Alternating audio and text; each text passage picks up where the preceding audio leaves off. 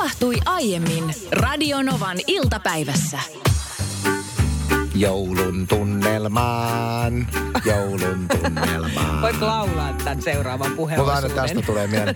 Ei kun eilenhän meillä oli hyvin vahvaa joulukuusi dilemmaa täällä meidän ohjelmassa. Mä kerroin eilen, että viime viikonloppuna perjantaina itse asiassa itsenäisyyspäivänä meidän perheeseen on tullut joulukuusi, joka on koristeltu. Mutta siinä oli yksi ongelma. Voitaisiin nyt ottaa ihan pikakelaus eiliseen, niin kuulet, että mitä me oikein täällä puhuttiin. Perjantaina joulukuusi tuotiin kotiin, se on koristeltu. Se on hienoin kuusi, mitä meillä on vuosiin ollut. Mut ei ime. Se ei ime. Mä en ymmärrä, mikä siinä on. Siis se on täydellinen se kuusi. Ja monesti on... se on just niin, että on täydellinen, mutta ei. Mutta se on siis viimeksi perjantaina laitettu sinne vettä. Se ei ime. Se on edelleen täynnä. Näin siis eilen. Ja kello 18. Näin siis eilen. Anteeksi, mä en pysty hillitsemään nyt itseäni. Yritä, koita olla hetki hiljaa. Eilen sitten kello 18 jälkeen lähdin kotiin ja yllätyksekseni menin oliko sinne. Imu alkanut? Imu oli alkanut. Wow. Vesi oli poissa, kuusi oli alkanut juomaan. Ja se jalka täytettiin uudestaan vedellä. Siis mitä on tapahtunut? Onko todella siis niin, että meidän kuusi on kuullut eilisen puheosuuden ja alkanut juomaan? Mikä siis, tämä olisi nyt mielenkiintoista niin kuin tietää se syy, että minkä takia teidän kuusi on nyt alkanut juomaan. Että jokuhan siihen juomiseen on aina syynä. On, että... siis jonkinlainen reaktiohan on tapahtunut jossain, että minkä takia sitten... Juoko se iloon vai suruun?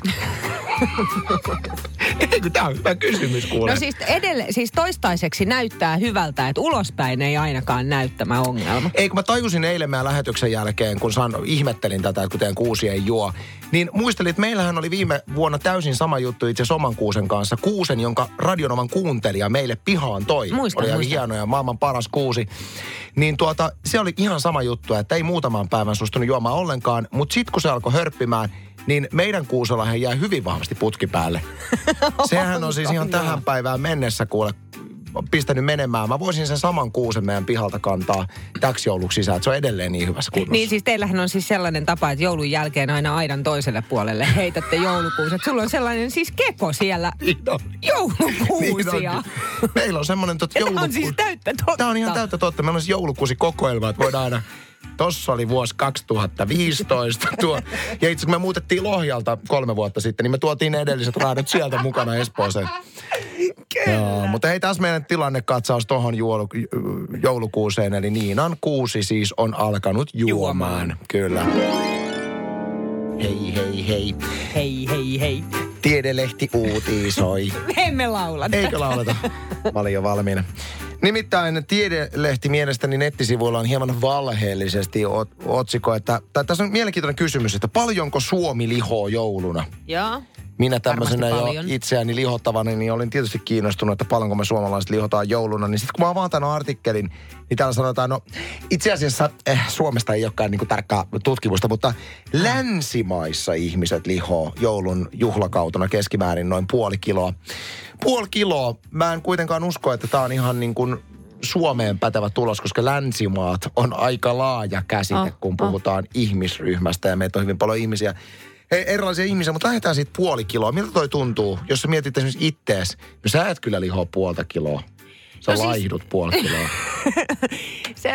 Niin. No mä en ole koskaan joulun alla tai sitten joulun jälkeen ennen uutta vuotta katsonut, että mitä mä suuhuni laitan. Et se sä et kyllä kato ikinä, mitä sä suuhun laitat. No ehkä toikin pitää paikkaansa. Ja mä siis saisin kyllä lihota. Mä oon tällainen tillinvarsi, mutta sitten samaan aikaan kaikki menee läpi. Sulla pitäisi laittaa jollekin sikakuurille, että se söisit niin kuin... Joo, mutta mä haluaisin nostaa tähän semmoisen kysymyksen, että milloin heille, siis kaikille semmoisille ihmisille, jotka keskimäärin arjessa pitävät itsestään hyvää huolta, katsovat vähän syömistään ja näin. Ja siitä antavat jouluna itsellensä luvan mässäille. Ai se on ihanaa. Ehkä jopa niin kuin sikailla, niin kuin jouluhenkeä kuuluu.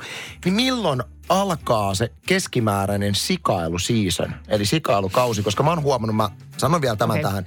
Että mä oon pitänyt tässä viimeiset kuukaudet itsestäni todella tiukkaa kuria, niin siis tai ruokailusta. Sä oot nähnyt sen. Ja sä oot kuntoilua, urheilu, koko syksy. Mutta mitä tapahtui eilen? Vaimoni oli kiinnostunut eräästä uudesta sipsilaadusta ja maistanut ja oli sitä mieltä, että ei ole hänen juttuunsa. Ja jättänyt avonaisen sipsipussin meidän pöydälle. Ai. Menin illalla hakemaan porkkanoita, koska teki mielini napostella. Avaan jääkaapin oven, osoitan kädelläni jo porkkapussia ja kuulen. Siis mikäs täällä, niin jotain täällä kuuluita. Kuulen sieltä meidän tiskipöydältä tai sieltä pöydältä ikkunan vierestä, että Ansi, tule maistamaan. Katsot, kuka siellä huutaa, niin se on perhana sipsipussista kuollut. Sieltäkö se? Minä sinne menen katsomaan, huomaan, että sipsipussihan se siellä huutelee. Tässä vaiheessa yritän teipata ilmastointiteipillä itseni mastoon. Ai. Kun seireenit huutaa, en kuitenkaan ehdi ja olenkin kohta syönyt koko sipsipussin.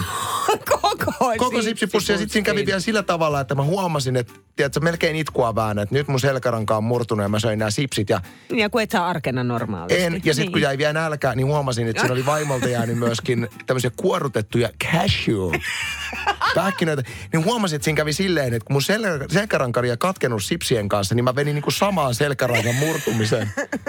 Uudet herkut. Ja tästä vaan tuli mieleen, että onko nyt jo lupa? Koska 2 viikkoa jouluun, niin meneekö tämä niin kuin tämmöiseen joulumässäilyn piikkiin jo?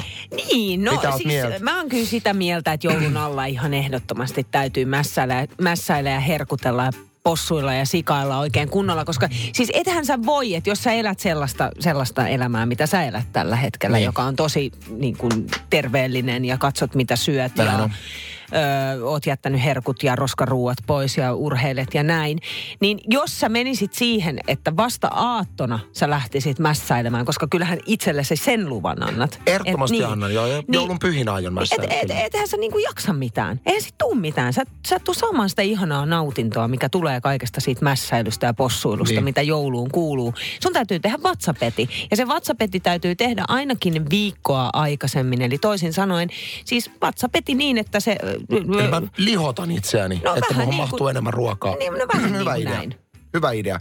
Se on varsinkin hyvä idea, koska mä oon tehnyt kaikkea, niin mä oon se laihtunut. Niin mä alan lihottamaan itseni, mutta venytät itseäsi. Katsotaan, miten tämä tästä etenee. Puhuttiin Ansin kanssa, että missä vaiheessa joulun alla voi alkaa herkuttelemaan. Sikailemaan. Possuilemaan. Riitta laittoi tänne tekstaria numeroon 17275, että ei sillä ole väliä, mitä syö joulun ja uuden vuoden välillä, vaan sillä, mitä syö uuden vuoden ja joulun välillä. Okei. Asia kunnossa. No niin. Ja itselläni tosiaan kävi, mä vielä pasmat sekastoista äskeistä. Mullakin. Ja mitä mulla meni omatkin pasmat sekä mä unohdin, mitä mun piti sanoa. Niin piti sanoa se, että eilähän mulla kävi hirvittävä onnettomuus. Mä oon pitänyt tiukkaa kuria ruoka-alusta, mutta eilen maanantaina, joka on se kaikista pahin päivä, repsahdin syömään pussillisen sipsejä, enkä käynyt edes treenaamassa. Hirveä morkkis. Minnalla oli tähän liittyen. Toi, mitä Anssille äsken tapahtui, tai mitä se kertoi, niin se ei liity jouluun, vaan sillä on nimi, se on snackcidentti. Ja se voi tapahtua koska vaan. Snackcidentti on mun mielestä loistava termi. Ja jos siellä nyt joku ajattelee, että mitä tuolla on väliä, että jos muuten treenaa syö terveellisesti, että välillä syö sipsiä. Niin, mutta kun mä ajattelen niitä herkkuja nyt koko aika, että mulla on aivot kääntynyt semmoiseen asentoon, että mä niin kuin oikeasti mutta sun täytyy nyt venyttää vähän. Venyttää sitä vatsaa. Joka päivä jotain vähän pientä. Tuo on tosi hyvä vinkki. Ystävän vinkki. Me ollaan tehty Radio Novan iltapäivässä yllätyspuheluita synttärisankareille. Ja muun muassa tänään näyttelijä Malla Malmivaara täyttää 37 vuotta, mutta hänelle me ei soita. Ei, me ei missään tapauksessa soita hänellä, koska meillä on hänen puhelinnumeroonsa. Mutta erään 54 vuotta täyttäneen henkilön puhelinnumero on. Laitetaan linjat kuumiksi. Haloja. Paljon onnea vaan, paljon onnea vaan, paljon onnea Roope Salmisen iskää. Paljon onnea vaan. Onnea! Täällä on Radio Novan iltapäivästä Niina ja Anssi, moi! No terve. Eppu Salminen, sulla on tänään syntymäpäivä. Kiitos ja mä kiitän, että ei tullut Kriste Salmisen veli. Niin ei se voidaan ottaa sitten vuoden päästä, kun me soitetaan sulle seuraavan kerran. Miten syntymäpäivää juhlita? Kiitos, oikein hyvin on mennyt.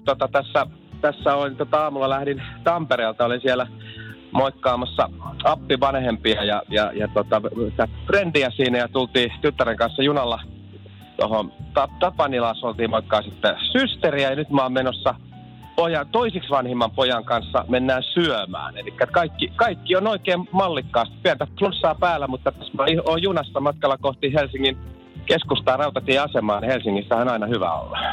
Perjantaina Radio Novassa vietettiin itsenäisyyspäivän Etkon lähetystä ja sä toimit Eppu erikoismiehenä kaupungilla. Olit muun muassa uikkareissa tuolla alla Siipuulilla, hirveä ilma ulkona.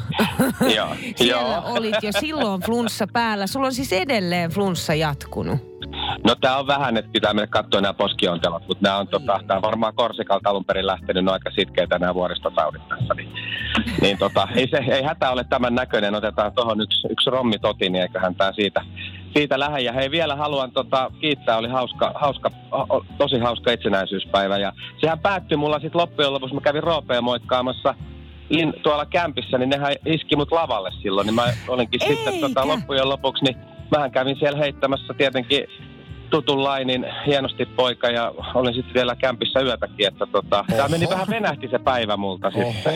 Ja se meni tällä tavalla, kun mä muistelin, että sun piti lähetyksen jälkeen lähteä, oliko silloin Tampereelle, mutta sitten Tampereelle, mutta mä lähtinkin sitten aamulla, että mä olin sieltä kovasti lähössä, niin siellä Yleisradio ilmoitti, että sä jäät tänne nyt keikalle, ja mä olin, eihän mulla ole mitään vaatteitakaan. Siis olihan mulla vaatteet, mutta ei mitään niinku hienoja juhlavaatteita. niin siellä sitten mulle tajottiin äkkiä puku päälle ja valkoinen paita siihen ja yhtäkkiä mä huomasinkin, että mähän on siellä lavalla. Mutta eikö se Eppu mene todella siis näin, että jos sä nyt satut olemaan just siinä kaupungissa, missä poikasi bändi esiintyy ja sulla on todella tää kuuluisa laini, tää hienosti poika, niin sä menet käymään lavalla vetämässä keikan myös oman osuutesi. Kyllä, jos mulla on aikaa, niin mielelläni menen ja siihen aina liittyy varsinkin kesäfestareilla. Mulla on pari kertaa ollut tämmönen onni ja ilo. Muun muassa Tammerfestissä, niin sehän on hauskaa, kun sä pääset sinne päkkärillä, sä saat katsoa artistipassin kaulaa, niin olin siellä tuossa pari vuotta sitten Paula Vesala ja Noimanin kanssa siellä päiviteltiin, ja mä olin siellä, kyllä tää on raskasta tää keikkaelämä, mutta koittakaa te jaksaa teidän keikka, niin mä jaksan omani. Me kiitetään kuule tässä vaiheessa kovasti, kiitos. Erittäin hyvää syntymäpäivää. Hyvää syntymäpäivää. Hei, kiitos teille.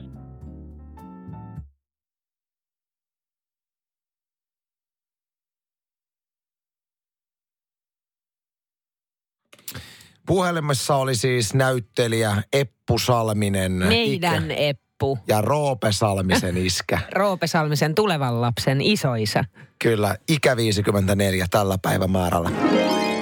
Anssi, Niina sekä meidän tuottaja Petra tuli studioon myös. Moikka. Moi moi. Tässä on hyvin vahva joulusesonki käynnissä. Osa jo kaikista hätähousuimmat ovat joulukuusenkin ehtineet jo hankkia. Niina löytyy sieltä.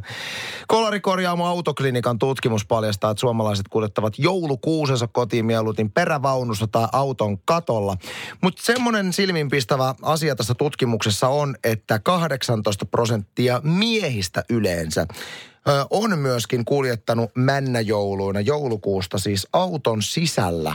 Ja tässä nostetaan nyt esille semmoinen turvallisuusuhka, kun että sitä ei kiinnitetä mitenkään sitä joulukuusta silloin, kun se on auton sisällä. Ja täytyy sanoa, että pienen tikariniskun tunsin syömessäin, koska olen itse tunkenut joulukuusen auton. Siis minulla on silloin pitkä auto. No ei kun tätä mä kysyn, että onko se niin kuin takaboksi luukku kiinni vai sit luukku auki, koska siis kiinni. Mutta miten se mahtuu se kuusi? Silleen, että se niinku sillä tavalla, että kun sä ajat sitä autoa, niin sen pitää vähän olla siinä sivussa ja pitää päätä kenossa, että se kuusen jalka menee siitä sun ohi. Että se täysin suorassa ja tilaa on vielä enemmän. Ja siis tämäkö muka turvallisuusuhka.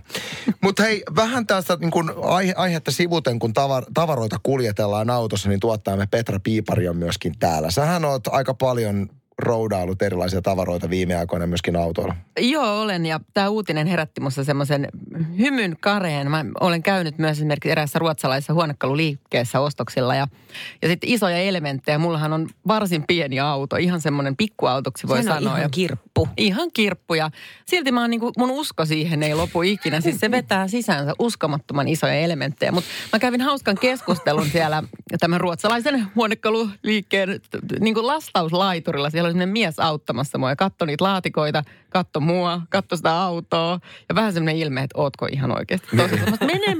Mene. Ja sitten hän sai ne kyllä menee sinne ja mä opastin siinä. Kysyin sitten häneltä, että miten paljon törmää tämmöisiin tilanteisiin, että täällä on ihmiset vähän niin kuin ehkä yliarvioinut autonsa vetävyyden. Sanottiin ihan päivittäin, että te naishenkilöt aika paljon, että siellä on sohvaa, yritetään saada jonnekin niin kuin jariksiin sun muuhun. Ja sitten niin kuin kiukkunen, että kun se lastausmies ei saa mahtumaan jotain valtavaa kirjahyllyä johonkin tämmöiseen ihan perushenkilöautoon, niin minkälaista palvelua? Hei, esimerkiksi tämän ruotsalaisen huonekalujätin työntekijöille, jotka lastaavat autoja, pitäisi olla niin kuin ihan tämmöinen koulutuksen kuuluva Tetris-koulutus.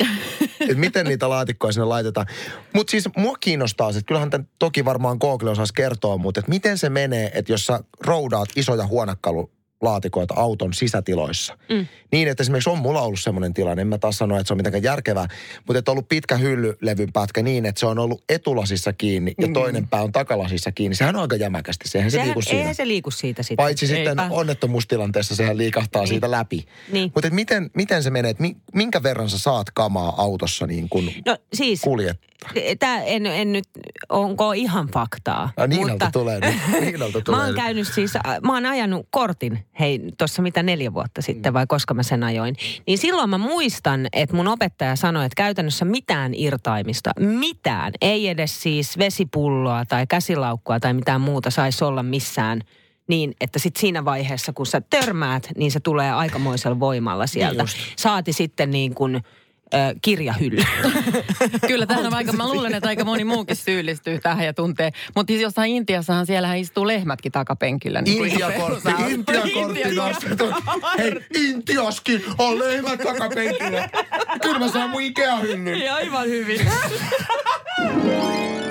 Tuli noista sääennusteista mieleen eilen Etelä-Suomessa satoi tosi paljon vettä. Ja jos verrataan, niin kuin, että kumpi on parempaa, koiran vai kissan omistaminen, niin sanotaan, että kissanomistajat voittavat erän, kun sanotaan siitä, että sateella märän koiran tuominen sisään. Aina yhtä ärsyttävä juttu.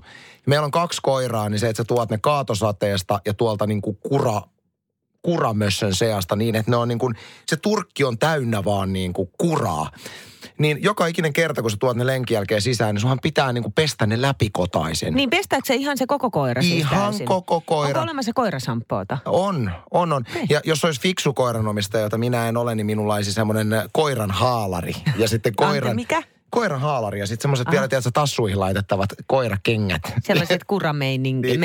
Ei joo, niin sitä aina pestään, se on jotenkin raskasta. Mutta miten sitten sen pesun jälkeen? Tapahtuuko niinku pyyhkeellä kuivaus, föönillä kuivaus vai onko olemassa joku koiratuulet? Mä oon miettinyt siis tosi monta kertaa, että olisi hauskaa, että olisi semmoinen laite. Mä voisin maksaa siitä siis useamman satku heti. Johon mä voisin asettaa vaan koiran, sitten mä laittaisin kannen kiinni silleen. Ja sitten on... Ja sitten ottaisin pois ja ottaisin toisen koiran tilalle. Sopisi esimerkiksi pienimmille ja keskikokoisille koirille erinomaisesti. Ei, meillä pyyhkeellä kuivataan välillä föönillä vähän.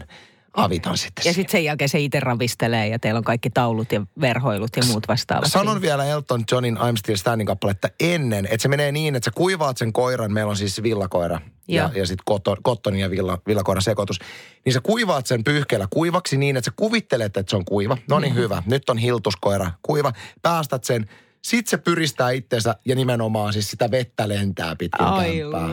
Se tulee sieltä jostain karvan alta. Ei herra Pörrillä ole tällaisia. Ei mitään ongelmia. Herra Pörri on siis meidän kissa. Hänen ainoa negatiivinen puolensa on se, että hän on murhanhimoinen ja yrittää murhata teille. No niin, haluaisin kysyä Radio Novan kuuntelijoilta, jotka perinteisesti tietävät kaikesta kaiken. Ja tykkäävät neuvoa ja auttaa. Muutaman vuoden aikana, kun tässä on tätä iltapäiväohjelmaa tehty, niin huomattu tämä seikka.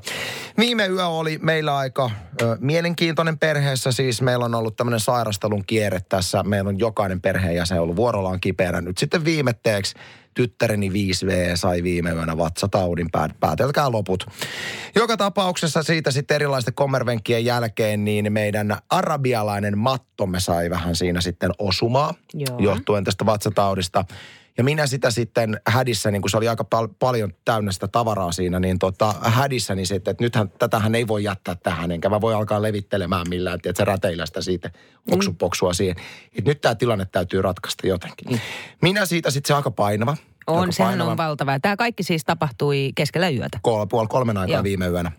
Niin minä siitä sitten meidän yläkerrasta sitä mattoa sinne alakertaan kantamaan. Mä vielä mietin siinä vähän rappusista, että mitähän mä tässä on tekemässä. Ja samalla kun mä kannoin, niin mä päätin, että mä menen meidän kylppäriin, levitän sen maton siihen. Ja ei muuta kuin suihkulla oikein kunnolla siivoamaan ja kuuraamaan. Ja siitä sitten mulla on semmoinen lasta, millä tiedätkö, ylimääräiset vedet sieltä suihku, okay. Niin silläkin sitten vähän levittelin sitä siinä. Ja tajusin siinä, kun se arabilainen matto oli aivan niin kuin läpimärkä ja suurin piirtein pesty kaikesta ylimääräistä pois. Sehän on aika painavaa, että sen siirtely sen jälkeen on tosi vaikeaa. Joku se on märkänä, kyllä. Niin aloin vaan miettimään siis siinä, että mun mieleen tuli joku tämmöinen, sinä tai joku muu on sanonut siitä, että villamattoa ei saa kastella. Tyyliin joku tämmöinen kommentti. Niin mä aloin miettiä, että onko tässä nyt tapahtunut sitten silleen, että tämmöisessä tilanteessa, missä villamatto menee likaiseksi, niin sitä ei saisi laittaa veden alle, vaan se pitäisi kuivana putsata jollain aineelta, koska se on nyt ihan likomärkänä siellä kuivuu meidän lattialämmitystä vastaan. Niin kato, kun tässä me päästään just siihen, että sillähän ei ole enää mitään merkitystä, mitä kukaan on sanonut, koska sähän oot jo sen kastellut. On, mutta niin, mielenkiinnosta seuraavaa arabialaismattoa varten, niin kyselen tässä. Mutta jos me haluttaisiin tämä nyt sitten vielä pelastaa, niin mitä tässä kohtaa täytyy tehdä? Eli Anssilla on arabialainen matto täysin märkänä tällä hetkellä kotona kuivumassa. Lattialämmityksen päällä. Että siis mä en tiedä hengittää. Siis mitä? Mitä? Siis sehän ei hengitä, Anssi. Haloo.